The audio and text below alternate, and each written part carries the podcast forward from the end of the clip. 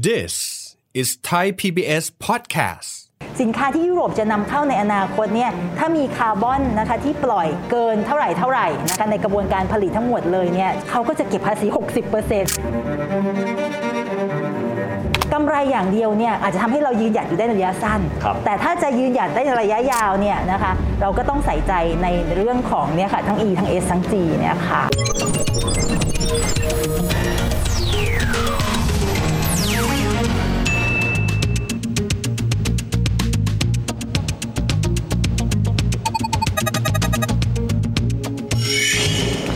วัสดีครับท่านผู้ชมครับ ยินดีต้อนรับเข้าสู่รายการเศรษฐกิจติดบ้านนะครับ ท่านผู้ชมครับในยุคปัจจุบันเราคงจะได้ยินคำนี้มากขึ้น เรื่องของความยั่งยืนครับ แต่เดิมเวลาที่บริษัทใดบริษัทหนึ่งทำธุรกิจต้องบอกว่า profitability ผลกำไรเป็นยังไง แต่ปัจจุบันเขาบอกว่าไม่ใช่แค่นั้นครับ ต้องดูว่าการทำธุรกิจนั้นมีความยั่งยืนหรือไม่ขนาดไหนและอย่างไร ยิ่งโลกใบนี้ยิ่งวันยิ่งใส่ใจในเรื่องของ ESG สิ่งแวดล้อมสังคมธรรมาภิบาลมากขึ้น ความพร้อมของภาคธุรกิจไทยและระบบเศรษฐกิจไทยนั้นเป็นอย่างไร วันนี้คุยประเด็นนี้กันกับแขกรับเชิญของเรานะครับ ท่านผู้อำนวยการโครงการวิเคราะห์เศรษฐกิจเชิงลึก สถาบันวิจัยเพื่อการพัฒนาประเทศไทย หรือว่า TDRI ดรกิริดาเผ่าพิจิตรดรกุ๊กสวัสดีครับ สวัสดีค่ะ ดรวีทอาจารย์กุ๊กอยากจะให้อธิบายนิดนะครับว่าสมัยก่อนเราก็จะใส่ใจเรื่องของผลกำไร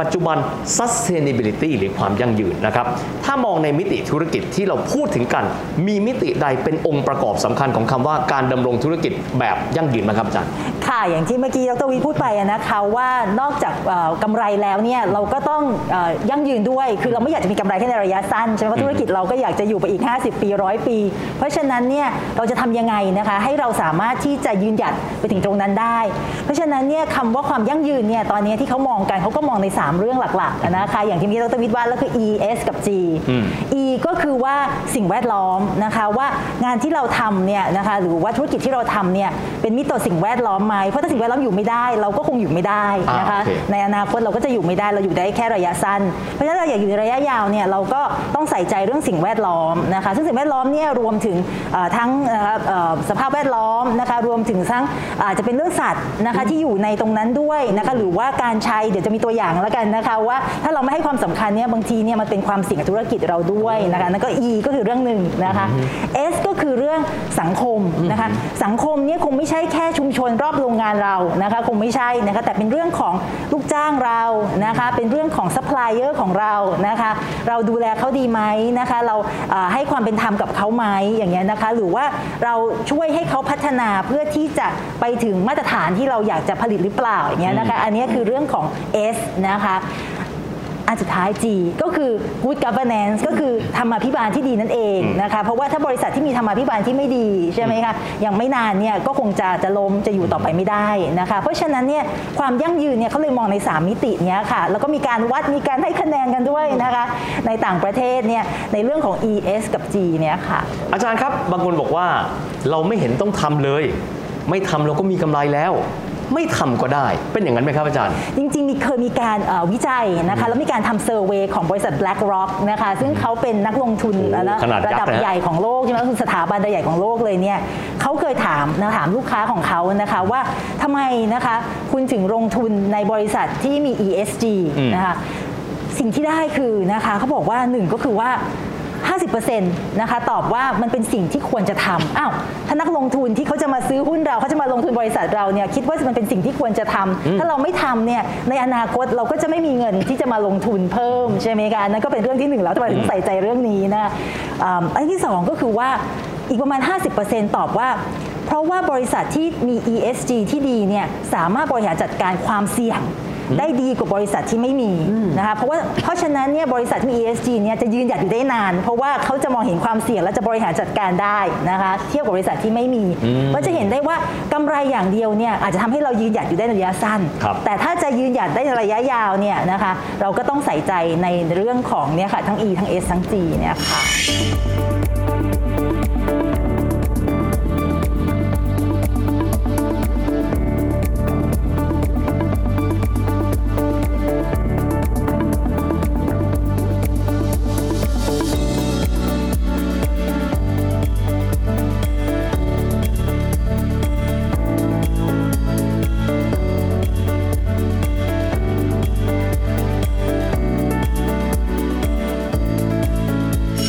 ารผมจะได้ยินว่าในโลกปัจจุบันนี้เนี่ยนะครับ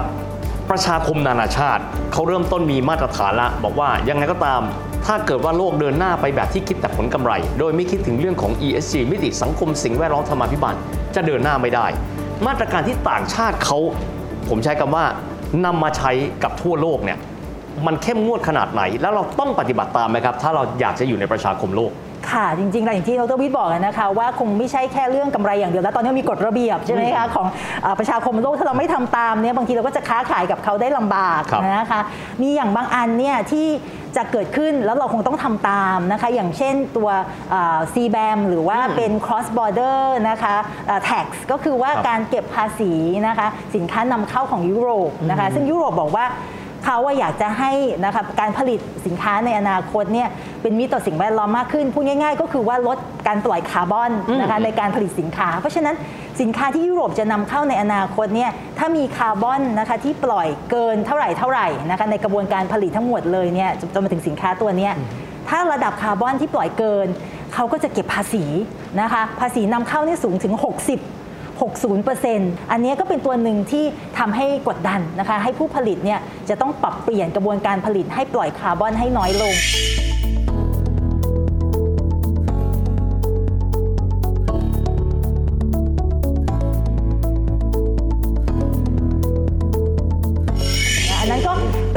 ระดับของของทางยุโรป แต่ถ้าระดับโลกเนี่ยอย่างที่เราได้ยินกันว่าประเทศไทยเราก็ไปประชุมขอบใช่ไหมคะขอบ26 ใช่ไหมคะอ่าที่นั้นจะเป็น Glasgow ปีที่แล้วอ่าอาจารย์ใช่ค่ะอันนั้นก็จะเป็นเอ่อคล้ายๆว่าสัญญาระดับโลกอะนะประชาคมโลกนะที่ UN เขาจัดเนี่ยนะคะว่าแต่ละประเทศเนี่ยจะเอ่อลดคาร์บอนนะคะได้เท่าไหร่ภายในปีไหนอย่างเงี้ยเป็นต้นอย่างเงี้ยนะคะครับซึ่งทางประเทศไทยเองเนี่ยเราก็เอ่อไปเอ่อประกาศนะคะว่าเราอยากจะลดนะคะการปล่อยคาร์บอนของเรานะคะให้เป็น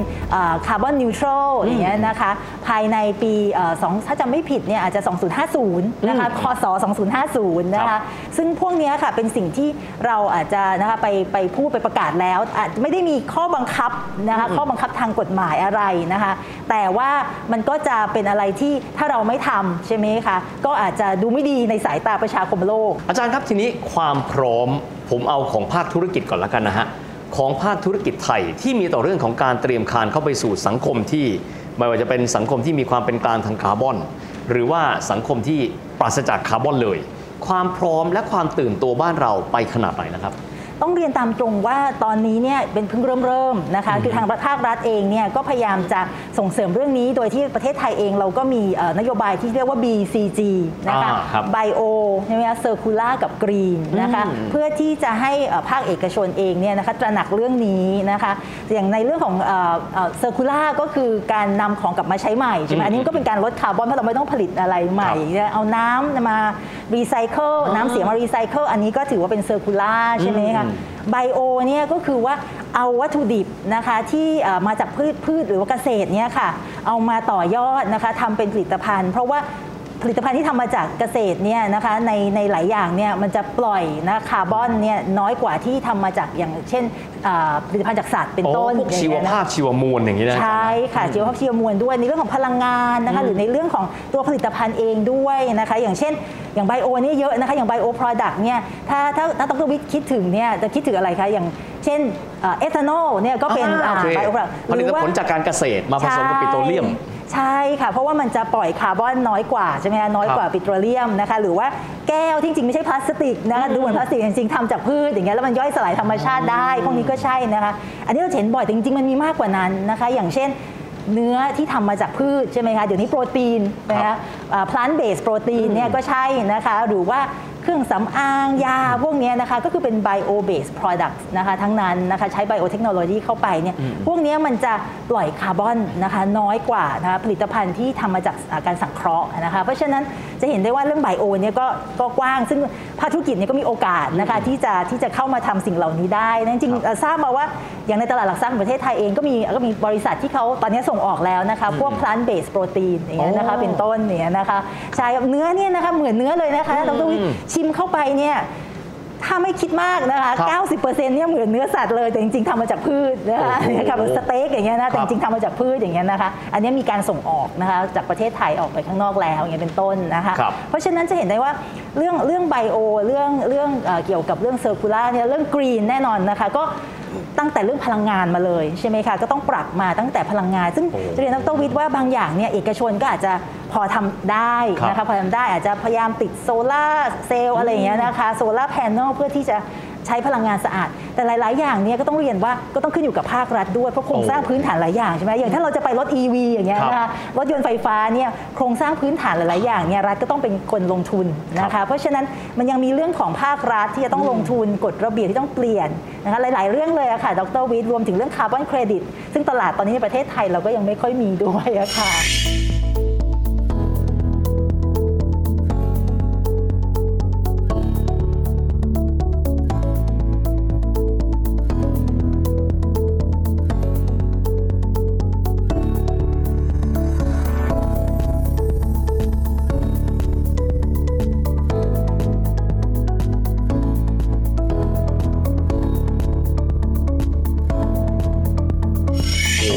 ที่น่าสนใจคงต้องคุยกันยาวๆแต่ว่าก่อนจะไปภาครัฐครับอาจารย์ บางคนจะพูดว่า ถ้าเกิดว่าภาคเอกชนขยับแล้วเนี่ยมันคงเป็นเรื่องของภาคเอกชนขนาดใหญ่ไหมพว เราซึ่งอาจจะเป็นภาคเอกชน เช่นเป็น SME ก็ดี หรือว่าเป็นคนในชุมชนก็ดี เราต้องมีส่วนร่วมในส่วนนี้บ้างไหมและถ้าเราจะไปมีส่วนร่วม เราจะมีส่วนร่วมได้อย่างไรครับอาจารย์โอ้จริง ๆ เรื่องนี้คงไม่ใช่เรื่องของบริษัทใหญ่อย่างเดียวอะนะคะเพราะว่าจริงๆการที่บริษัทใหญ่จะทำได้เนี่ยเขามี supply chain ที่ค่อนข้างยาว เพราะฉะนั้น supply chain ของเขาเนี่ยคงเป็นบริษัทขนาดกลางและขนาดเล็กด้วย อย่างที่เมื่อกี้เรียนในเรื่องของเอ่อผลิตภัณฑ์ที่ใช้ไบโอเทคโนโลยีใช่ไหมคะในการทำเนี่ยจริงๆลงไปถึงเกษตรกรเลยใช่ไหมคะถ้าเกษตรกรเนี่ยนะคะสามารถที่จะปลูกพืชนะคะที่ได้คุณภาพแล้วเอามาทำอย่างเงี้ยค่ะเป็นเอ่อพลานเบสโปรตีนอย่างเงี้ยนะคะจริงๆมันเพิ่มมูลค่าให้กับสินค้าเกษตรนั้นมากด้วยนะคะเพราะฉะนั้นเนี่ยจริง ๆแล้วเนี่ยเอ่อไม่ใช่เรื่องแค่บริษัทใหญ่อะค่ะคือสามารถที่จะลงไปถึงเอ่อระเอ่อระดับของเกษตรกรเลยก็ได้นะคะในเรื่องของของการที่จะทำธุรกิจให้เป็นสีเขียวมากยิ่งขึ้นนะคะเพราะฉะนั้นจะเห็นได้ว่าในในเรื่องของภาคเอกชนเนี่ย ถ้าถ้าเราเป็นเอ่อบริษัทใหญ่เนี่ยแล้วเราขยับนะคะแล้วเราก็ให้ supply chain ของเราเนี่ยนะคะช่วยนะคะช่วยตามโดยที่เราเนี่ยเมื่อกี้เรียกตัว S อะค่ะตัว S และ ESG เนี่ย Social เนี่ยนะฮะใช่เราต้องสังคมให้เราต้องให้ความรู้แล้วก็ให้ใช่ไหมคะให้เอ่อเทคโนโลยีในการที่นะคะซัพพลายเออร์ของเราเนี่ยสามารถที่จะตอบสนองเรื่องพวกนี้ได้ด้วยเนี่ยเราก็นะคะจะสามารถที่ไปสู่สังคมที่เป็นสีเขียวมากยิ่งขึ้นได้อะอาจารย์อธิบายทำให้เราเห็นนะครับว่าจริง ๆ แล้วคงไม่มีใครทำงานอยู่แต่โดดเดี่ยวนะครับเราทุกคนก็รู้แต่เป็นส่วนหนึ่งของ supply chain หรือว่าโซ่อุปทานด้วยกันทั้งสิ้น เพียงแต่ว่าเราจะมีบทบาทใดกันบ้างสำคัญมาก ๆ ครับอาจารย์ที่อาจารย์พูดถึง ไม่มีภาครัฐคงไปได้ เพราะว่าเรื่องของตัวกฎระเบียบเองก็ดีเรื่องของโครงสร้างพื้นฐานจำเป็นต้องอาศัยภาครัฐ ความตื่นตัวภาครัฐในปัจจุบันรวมถึงโฟกัสของภาครัฐในบ้านเรา ในการที่จะเดินหน้าไปสู่สังคมที่มีความยั่งยืนสูงครับอาจารย์ อะไรคือประเด็นที่เราควรจะต้องโฟกัสบ้างครับ ค่ะจริงๆในเรื่องของภาครัฐเนี่ยก็คงมีเรื่องหลักๆ 2 เรื่องอะนะคะ เรื่องแรกก็คือเรื่องเกี่ยวกับโครงสร้างพื้นฐานอืมใช่ไหมที่เมื่อกี้ยกตัวอย่างอย่างเช่นรถยนต์ไฟฟ้าเนี่ยนะคะ EV เนี่ยนะฮะใช่ค่ะ EV เนี่ยภาครัฐเองก็ต้องนะคะมีโครงสร้างพื้นฐานที่ที่เพียงพอนะคะ เริ่มจากการ ปั่นไฟเลยใช่ไหมคะอ๋อว่าไฟฟ้าจะใช่ไหมคะจะมีพอไหมนะครัคะบอันนี้นะคะโอ้ซึ่งใช่ใช่ซึ่งซึ่งมันเริ่มตั้งแต่เรื่องเรื่องพลังงานเลยนะคะมาจนถึงเรื่องว่าจะมีเอ่อสถานีที่จะเติมใช่ไหมจะเติมไปจนไป Charging station ชาร์จิ่งเนี่ยนะสเตชันต่างๆนะซึ่งอันนี้อาจจะมีเอกชนมาร่วมด้วยได้ใช่ไหมคะจนถึงจนถึงกระทั่งว่าแล้วจะมีนโยบายที่จะส่งเสริม EV ยังไงใช่ไหมคะพวกนี้ก็เป็นเรื่องกฎระเบียบละนะคะที่จะส่งเสริมยังไงนะคะแต่จริงๆเนี่ยเรื่องกฎระเบียบเนี่ยมันมีอีกหลายเรื่องเลยนะคะอืมอย่างเช่น เรื่องเกี่ยวกับว่าจะให้ประชาชนนะคะสมมติว่าผลิตไฟจากโซลาร์แผงแล้วขายเข้า grid อะไรเงี้ยนะคะได้เท่าไหร่อันนี้ก็ก็มีส่วนหรือว่าที่สำคัญคือเรื่องคาร์บอนเครดิตเพราะว่าในอนาคตเนี่ยถ้าเราบอกว่าเราอยากจะเป็น carbon neutral นะคะก็คือว่าเป็นกลางด้านคาร์บอนก็คือ เราจะต้องมีการเรามีการปล่อยก็จริงใช่ไหมคะแต่ว่าเราอาจจะมีการเอ่อปลูกป่าไปด้วยอย่างเงี้ยนะคะแล้วเราอาจจะมีเอ่อ คาร์บอนเครดิตที่สามารถจะขายให้ต่างประเทศได้ด้วย หรือว่าบางทีบางบริษัทเขาอาจจะปล่อยคาร์บอนเยอะนะคะเขาอยากจะซื้อเครดิตจากผู้ที่ปลูกป่าอย่างนี้เป็นต้นนะคะเพื่อจะออฟเซตกันนะคะครับให้ได้เป็นศูนย์เนี่ยนะคะอันนี้เนี่ยนะคะก็ยัง ไม่มีตลาดนะคะที่เอ่อโอ้ซื้อขายรองมารองรับตรงนั้นคาร์บอนในประเทศไทย ซึ่งอันเนี้ยค่ะจะต้องนะคะให้เอ่อมีมีส่วนของภาครัฐนะคะครับเข้ามาช่วยพัฒนาด้วยอะค่ะโอ้โหจริง ๆ นะต้องบอกว่าเรื่องนี้คงต้องคุยอีกยาว เพราะว่าแต่ละแนวความคิดล้วนแต่จำเป็นต้องมีคำอธิบายค่อนข้างเยอะ แต่ผมว่าวันนี้เนี่ยอาจารย์กุ๊กได้อธิบายให้เราฟังนะครับว่าภูมิทัศน์ใหญ่ๆเลยของโลกที่จะเดินหน้าไปสู่ความยั่งยืน ซึ่งต้องบอกว่าไม่ใช่ทางเลือกนะครับ แต่ว่าเป็นทางรอดของเศรษฐกิจไทยแล้วเนี่ย ประกอบไปด้วยองค์คาพยพอะไรบ้าง และแต่ละส่วนธุรกิจใหญ่ธุรกิจเล็ก ชุมชน ภาครัฐแต่ละคนนั้นมีบทบาทอย่างไรกันบ้าง วันนี้ต้องขอบคุณอาจารย์กุ๊กมากนะครับที่มาอธิบาย ขอบคุณมากครับอาจารย์ครับดีค่ะสวัสดีค่ะ อย่างที่บอกนะครับอย่าไปคิดนะครับว่าเรื่องของความยั่งยืนเป็นเรื่องของภาครัฐ และองค์กรใหญ่ แต่ว่าพวกเราทุกๆ คนเลย เพราะทุกคนล้วนแต่เป็นส่วนหนึ่งของระบบเศรษฐกิจด้วยกันทั้งหมดทั้งสิ้นเลยสำหรับวันนี้เวลาของรายการก็จบลงถึงเพียงแค่นี้นะครับแล้วพบกันใหม่โอกาสหน้า สวัสดีครับ